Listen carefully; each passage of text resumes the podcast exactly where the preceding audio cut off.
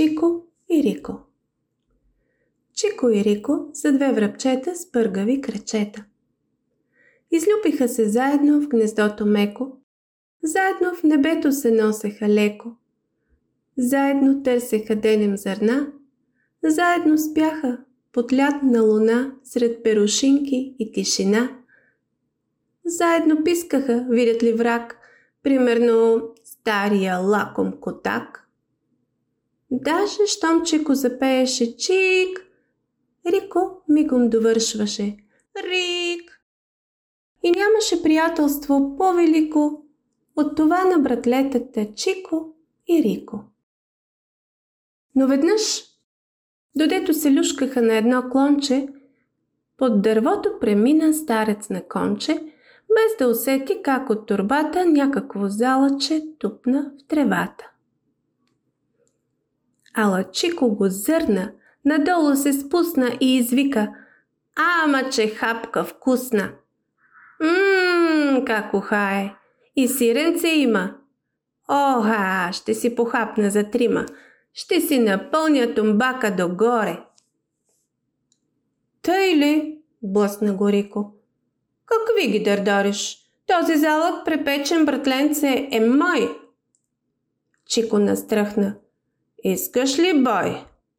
Аз пръв го видях как пада в тревата. Пък аз го подуших още в турбата.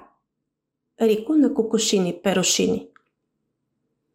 Сбориха се в треволяка, Смачкаха синчеца, мака и така се накълваха, че едва не посиняха. А сред меките им перушини се издуха тумбести цицини. През това време сто мравчици в стройни редици, без да се карат, урониха залъка на трошици. И една подир друга в мравуняка близък се скриха и си похапнаха дружно, мирно и тихо. На картичето даже търкунаха къша и в тунела, да си прави сухари за зимата дълга, дебела.